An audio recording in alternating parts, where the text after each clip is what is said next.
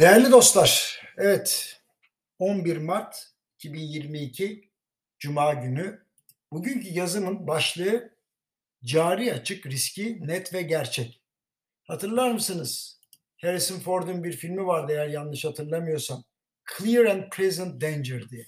Şimdi bu şöyle demek yani Amerikan anayasasına göre e, toplumu da veya huzuru da tehdit edecek bir gelişmeyle alakalı söylenen bir bir sözdür bu.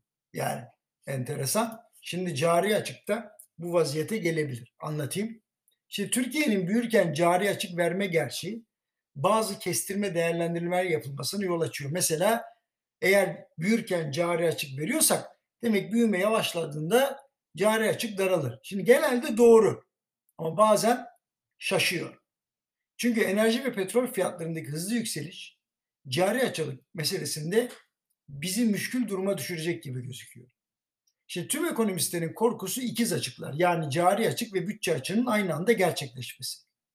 Enerji ve emtiyada meydana gelen fiyat artışları cari açığı geliştirirken akaryakıt ürünleri ve ithalat vergileriyle kamu gelirleri artıyormuş gibi gözüküp hani yok o kadar da bütçe açığı vermeyeceğiz diye kestirme bir yorum yapabilirsiniz. Ancak tüketimin sert şekilde daralması fiyat yükselişleri neticesinde daha fazla vergi toplanmasına set çekebilir.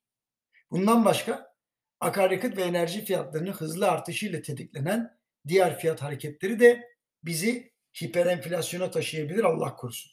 Bu durumda talep olmadan bile mal ya da hizmet fiyatlarının artması eğer devlet eliyle fiyatlar üzerinde baskı kurulursa da kara borsa oluşması gibi menfi gelişmeleri test edebiliriz.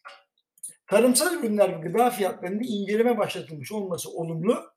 Ancak bunun her kademede yapılması lazım. Sadece marketleri falan basarak değil.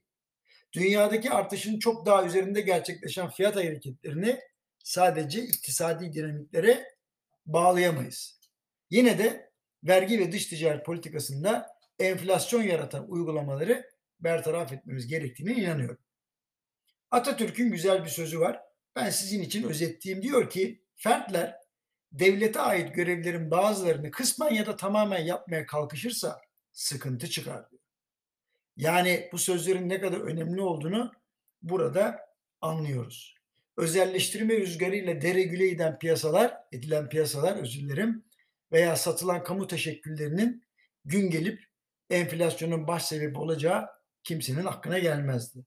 1980'lerde başlayan 90'larda rüzgarı devam eden özelleştirmelerin o zaman başarı olarak sayılması, bugün de büyük hata olarak nitelendirilmesi, doğru uygulamanın doğru yönetmek haricinde hiçbir şey olmadığını bizlere gösteriyor. Efendim hepinize iyi bir hafta sonu diliyorum.